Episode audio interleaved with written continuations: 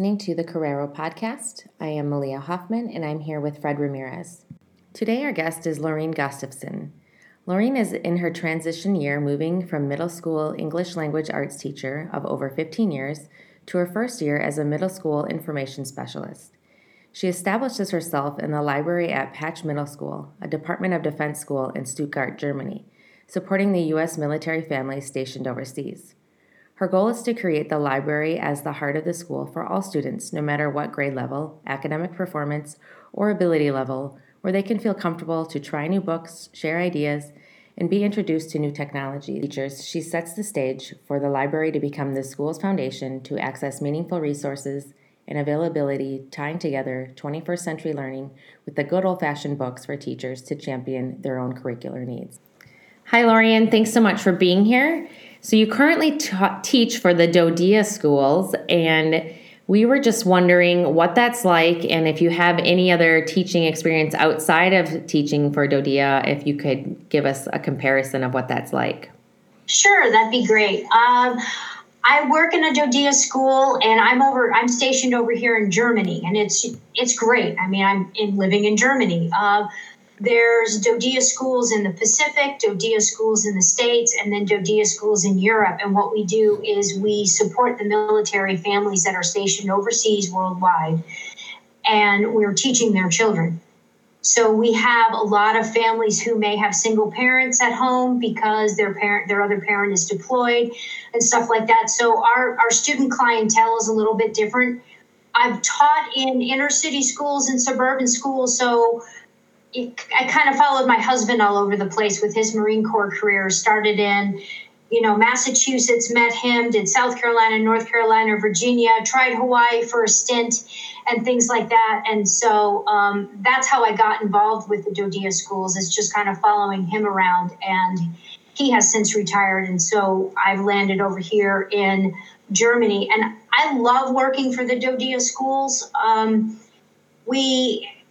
The teaching community is just so different because it's specifically here, because we're all not living in the States. So we all have kind of like a DoDEA kind of teacher family. The school system itself has done some changes since I've arrived in the system. We've kind of transferred from a system of schools to a school system. So we're not just a Europe district or a Pacific district and so on. And there's been some changes. We've gone towards more standardized learning, and it's not like a free-for-all kind of thing. If we get a student who is stationed in Okinawa and they get transferred over here to Germany and they're in seventh grade language arts, they should be using like the same unit and then come over here to this school and they haven't skipped a beat.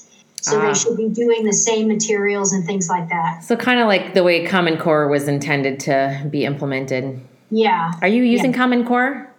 We don't use Common Core. We use our version of it. It's called College and Career Readiness. Okay. And that's kind of our take on it. So since you're teaching military members' kids all over the world, do you notice anything regionally of differences from like teaching in the Pacific versus, on the East Coast of the States versus out in Europe? Or because they're all military members, they tend to be pretty similar? Yeah, I think with the different branches, I can honestly say I've worked with one particular branch, and I've worked in a system on a different branch, and I'm not going to name the branches for anybody. Uh-huh. But I would say with certain branches supporting that particular branch, the students are somewhat different than other branches of the military. And not to knock, all the kids are great. I mean, I'm not knocking any family, any military service, but there are some slight differences in the way the students are, I guess, the way they kind of, I don't know how to say it. Disciplined, like managed, I don't want to offend anybody. This is awesome. I don't know. I don't think you'll offend anyone. I would imagine we kind of know, but military people will know. Yeah. I don't want to be like, but It is true. There's some students that have more of a drive than other students, mm-hmm. depending on the service that we are supporting. Yeah. Wow. I think we just found our new research study. Okay. I'm in. That sounds interesting. Yeah. Lorraine, one of the things in which we as educators are always interested in is how people became teachers, because it's not one of those things where a lot of us, or I would say that most of us, when we're in first or second grade, we want, this is what I want to do. Maybe it's different for you. So how did you become a teacher? And were you influenced in any way by a person or school or anyone? Well, when I think about this, I go back to when I was little, and I grew up pretty much as a single child for the first 12 years of my life. I didn't have any siblings until then. And I used to play by myself a lot, and I used to play school. Go figure. Awesome. I had a little classroom set up. I was the teacher and things like that. And ironically, I was not the model student at in your own school that you set up. So, I was a really good teacher when I was role playing with a kid. But as I went through middle school and high school, I definitely was not that model student getting honor roll or high honors all the time. And I just kind of went through it. But what saved me, I think, was my cross country coach. I was an avid runner in high school, and that kind of pushed me into cross country and track in college. And I remember him. He was great. His name was Mr. Doherty. And he was very influential. And he just, he just gave me that ambition or that drive. When you see that hill, you just put your head down and you lift those knees and you look at the heels in front of you and you try to pass them. And I think without having him in my life at those critical high school years, I don't know how things would have turned out. But so I went off to college and I was running cross country and track, and I'm like, okay, well, I really like to run. I'll just become a PE teacher. I'm like, this will be great.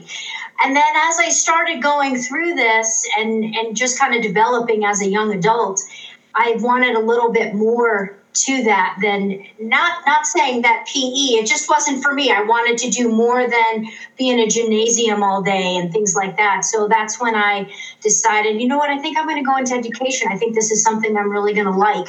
And so that's kind of how I did it. It's just kind of happened, kind of fell into it, I guess. Well, you knew you wanted to do it from a very young age. I have similar feeling when I was a kid too. Yeah. Yeah. So you have also taught English language arts, which was also my minor. Mm-hmm. So can you tell us a little bit about what you taught, maybe some of the projects in that content area?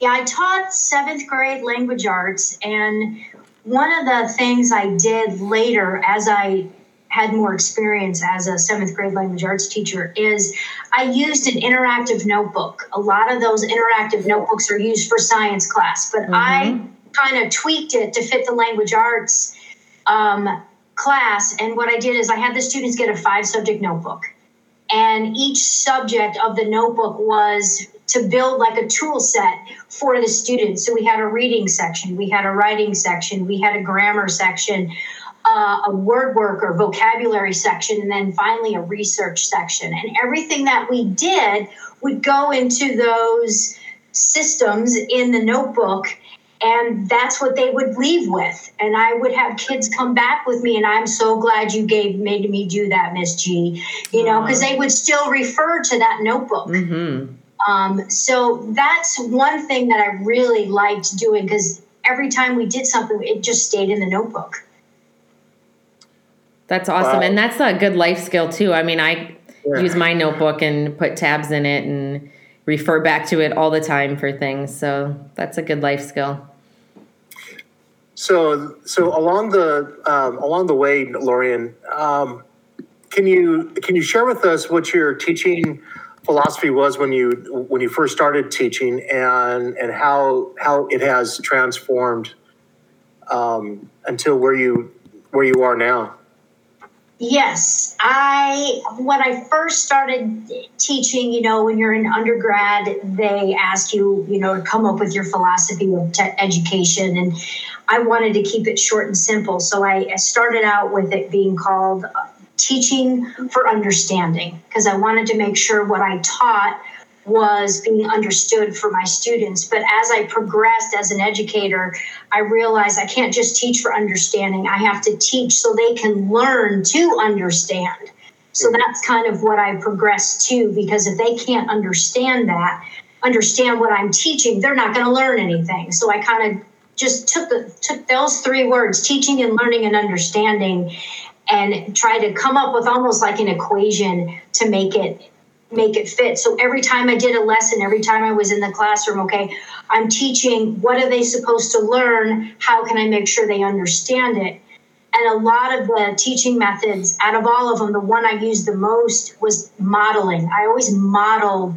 If I expected them to keep that 5-subject interactive notebook, I kept one, and this is what it should look like, and things like that. Yeah. One thing I always tell my students is, if just because you taught it doesn't mean they learned it. And so I like that piece that you're talking about, is adding in that understanding. Make sure that they understand it, which is why we're doing that, right?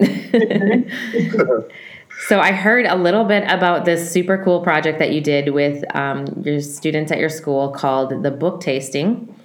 And I would love for you to talk about what that whole experience was, and where you came up with that idea, and how it was received by your students. Oh, great. Okay.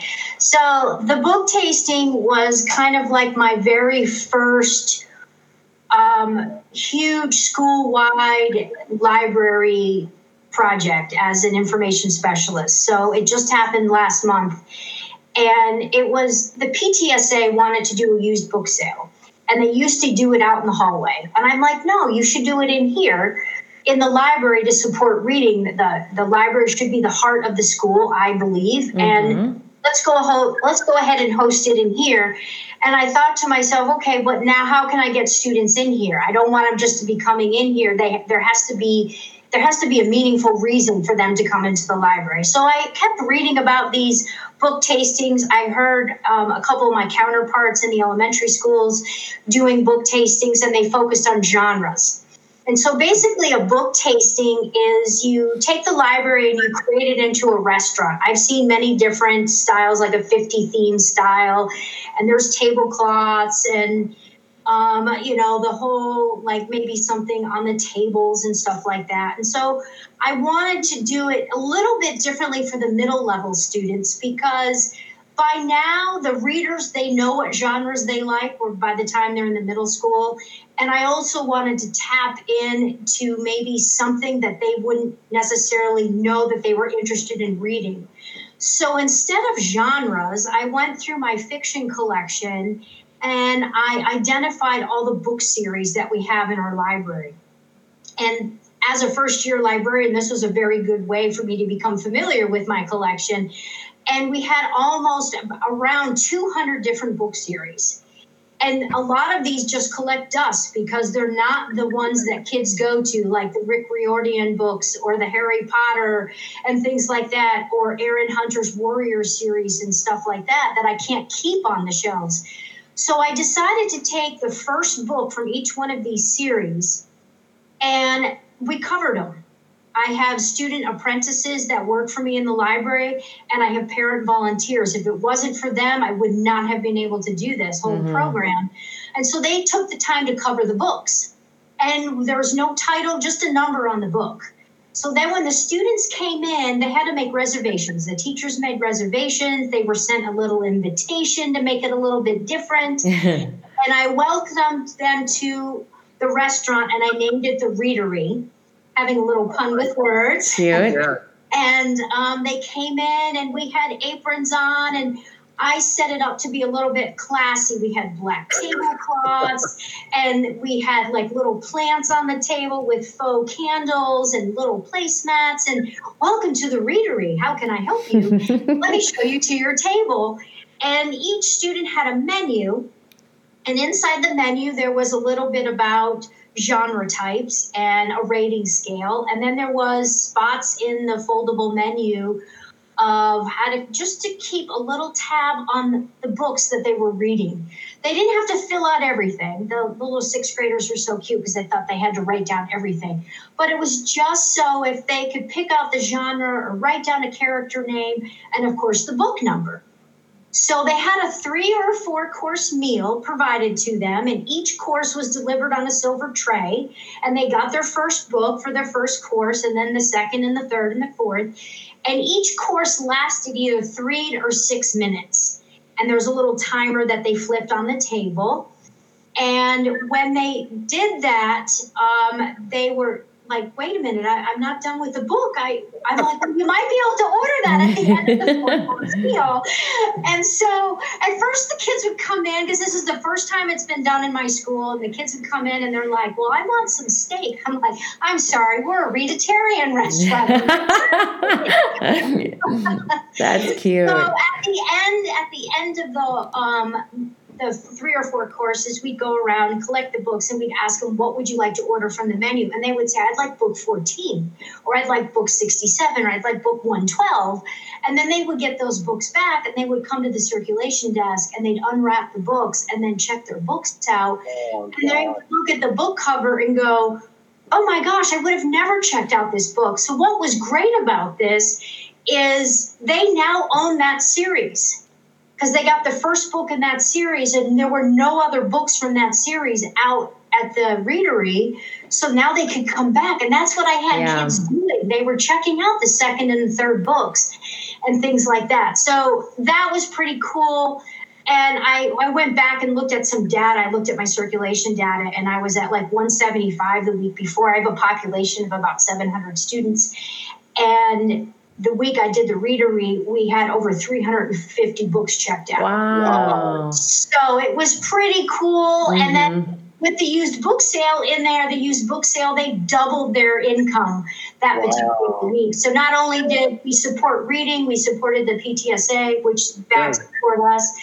So the readery, it was just really cool. I got great feedback from the students and great feedback from the teachers, and it was a lot of legwork. I kind of had a vision in my head, but wasn't sure how it could go, and it couldn't have gone better if I had thought of anything else. And there was a couple things I would tweak, but other than that, it was a packed house all week long. It was wonderful. So that's a really good way to not let them judge a book by the cover when you cover it. Yes, and it also allows me as the librarian, the books that didn't get checked out, those are the series they're not interested in. Mm-hmm. So those are the ones I can box up, and then I can fill up my shelves with more current and stuff like that when I can order books. Mm-hmm. Now, did you get any feedback from parents? Just the parents that were supporting the PTSA, because they happened to be in there, and they did come by and tell me, oh, my daughter told me about your book tasting. She loved it, things like that.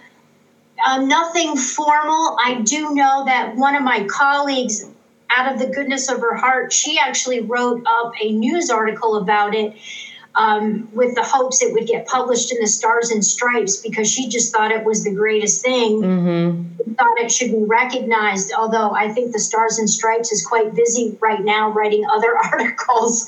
So I was very touched that she wanted to do that. But overall, I think the feedback was very positive. It was definitely worth the front loading of all the work. Well, just to let you know, maybe we can get in contact with her, because the nonprofit that I run, we're actually going to be starting what we're calling like an online academic journal, but it's not only for researchers, but it's for teachers also that could that could share things like this. Oh, great. And so we would love to have something like that. That'd be cool. That sounds interesting. Yeah. And it's, you know, and one of the things that we do is we love to showcase what teachers are doing, because oftentimes researchers like myself really aren't, there's a lot out there that really aren't connected with schools. And so that's why we, Malia and I are starting this part of the nonprofit, just so that we could connect researchers with people like you, because this flies in the face of a lot of people who really claim that kids really don't like to read. Oh, especially in the middle school, they start that. Mm-hmm. Correct. Mm-hmm. Correct. I mean, because what you're able to provide kids is reading in a fun way, because what you're doing with these like 3-minute bits of time is just kind of like this little appetizer of what these books have. I think that's wonderul. Yeah, it is something I will definitely do again. I did have some students coming to me before we closed. Are you going to do that again before the end of the year? You know, I wish I could figure out how to do something online virtually to be able to do that. But yeah, we have so many ebooks. Mm-hmm. Yeah, you could do something with QR codes for it, and attach maybe students reading the passages or like videos to them attached to a QR code, and then have the QR code list posted somewhere. Mm-hmm. Yeah, because I was looking at on YouTube, there's a lot of entertainers reading books, but they're entire books, you know, and it's and they're usually kind of younger books, but I'm wondering if there would be something like that where you could tease them with something that's out there. Yeah, and one of the things I'm doing now that we're online is I'm opening up. We have a class called Advisory every other day, and it's where the students can meet their teachers and have a mentor and things like that. And I open up my Google Meets. And kids jump in, and I say, hey, this is the book off my shelf, and I do a read aloud right there. And the kids just sit and chill. They've been on those screens all day, and they'll sit and chill and just enjoy it. I don't care how old they are, they still love being read to. Yeah. That's really cool. Yeah, I still like books on tape, or not tape. Man, that's dated. Audiobooks. Yeah, in fact, that was the one of my lifetime goals. I have a book that someone they wanted us to write down our lifetime goals and stuff, and this was maybe 25 years ago now. And one of my goals was to read Moby Dick, and the only way in which I was able to do it was through this audiobook, and it took so long because it's such a boring book. Don't say that. It's a classic. I don't want like 15 pages of like one dolphin and what a dolphin looks like. So, Lorraine, can you tell us about any other lessons, any favorite lessons or units that you've developed for your students?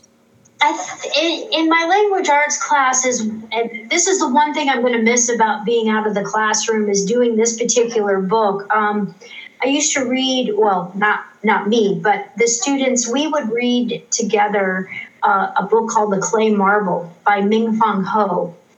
And it is a fictional book about a family who goes through trials and tribulations during the Cambodian War.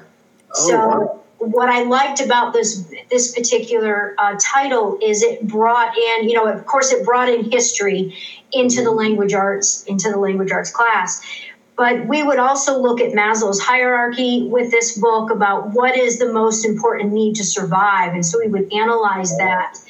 And we would go ahead and do some Socratic seminar after they researched current event topics and articles about people who were surviving. And so they would really analyze what it really takes to survive, what are the needs, which is obviously very apparent in what we're going through today.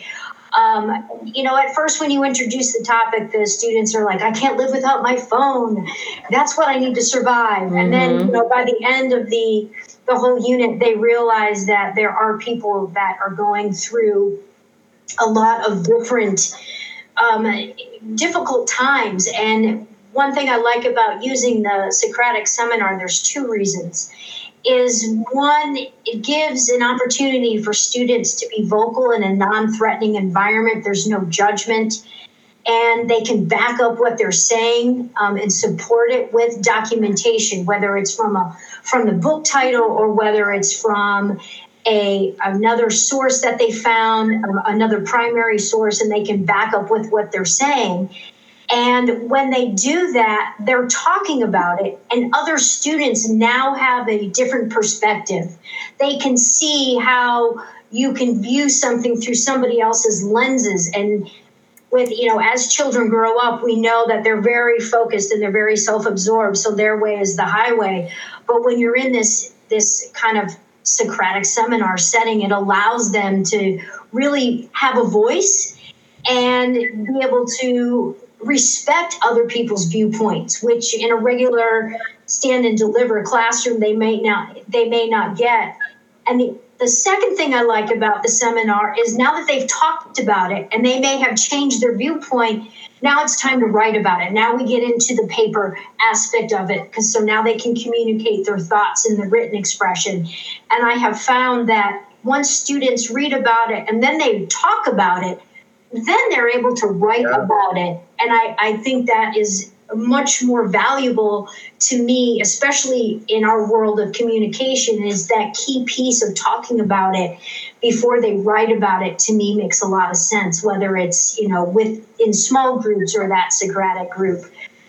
So I would incorporate, the book would be the foundation of this particular, I always loved teaching it, and I would introduce the students to a man named Arn Chorn Pond. He was a Cambodian boy who actually survived, and he was adopted by a pastor who was a volunteer at the Red Cross over there, and grew up in Massachusetts. And that particular man still goes back over there and educates the teens on music, because that's one of the main things that died out during that time period was music, because music was only passed on from person to person. They didn't have sheet music or anything like that. So I really was very passionate about that, and I could incorporate so many different language arts skill sets through that particular, I guess, unit, as you would call it. Wow. That's really impactful, and then a really good way to bring in culture and just different experiences into your classroom and your students, just like, I guess, reference, because they only know their own world. Mm-hmm. Obviously, COVID-19 is the hot topic right now. You mentioned it a couple of times in our earlier questions, just how your instructions changed and how you might want to put some of these things online. Can you tell us a little bit about how this has affected you and what you do, and maybe some of the teachers with moving quite quickly online, and if you felt prepared for this and how it's going? Well, for our particular district in DoDEA, we learned a lot from the other schools that closed prior to us, the other DoDEA school systems or districts that closed prior to us. And so because of that, we were able to launch our stuff pretty quickly. And we just had a one place to go to for every student to be able to access whatever classes they had.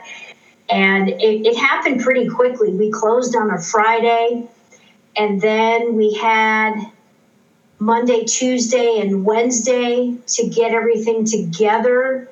And the students, obviously were home. And by Wednesday, Wednesday at lunch, we were told to work from home, so it was pack everything. So, yeah. You know, all those different pieces of technology that we use were all put in the cars, you know, that I'd say, and the kitchen sink, but it wasn't. It was all my plants in the library. Yeah. So we all brought those home, and then, you know, teachers really worked together to try to support each other.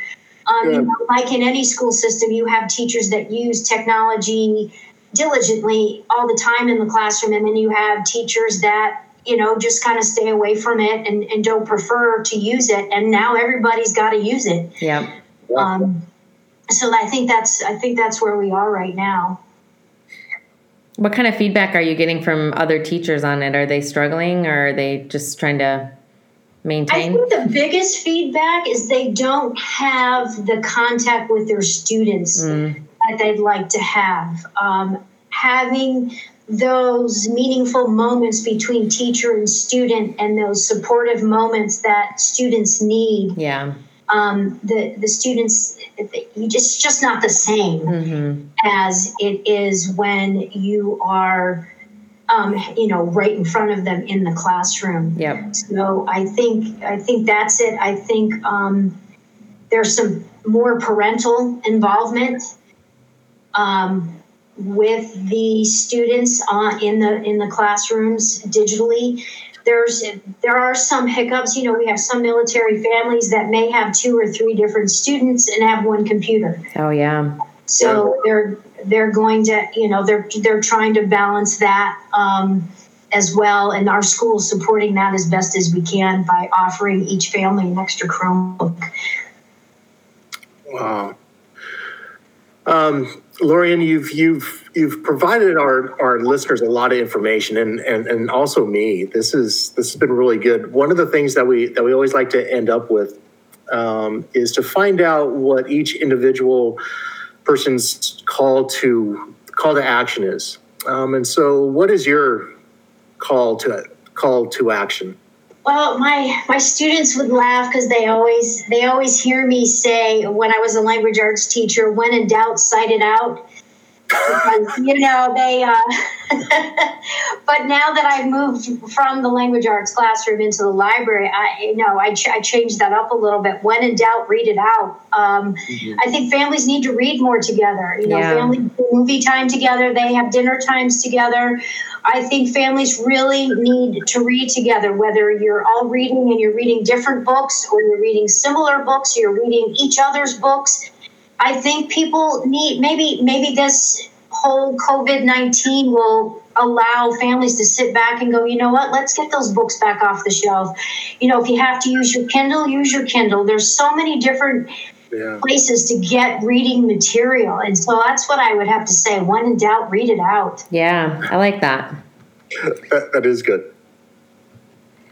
Great. Well, Lorraine, thank you so much for sharing all of your great ideas with us. And I'm sure our listeners are going to love to take some of those back into their classrooms when they get back to their classrooms. But just wanted to thank you for your time, and thanks for all your hard work with making life better for kids and making it more exciting. Well, thank you very much. Thank you for having me. It was my pleasure. Lorraine. Awesome. Have a great night. Hey, thanks. You too. Bye. Bye.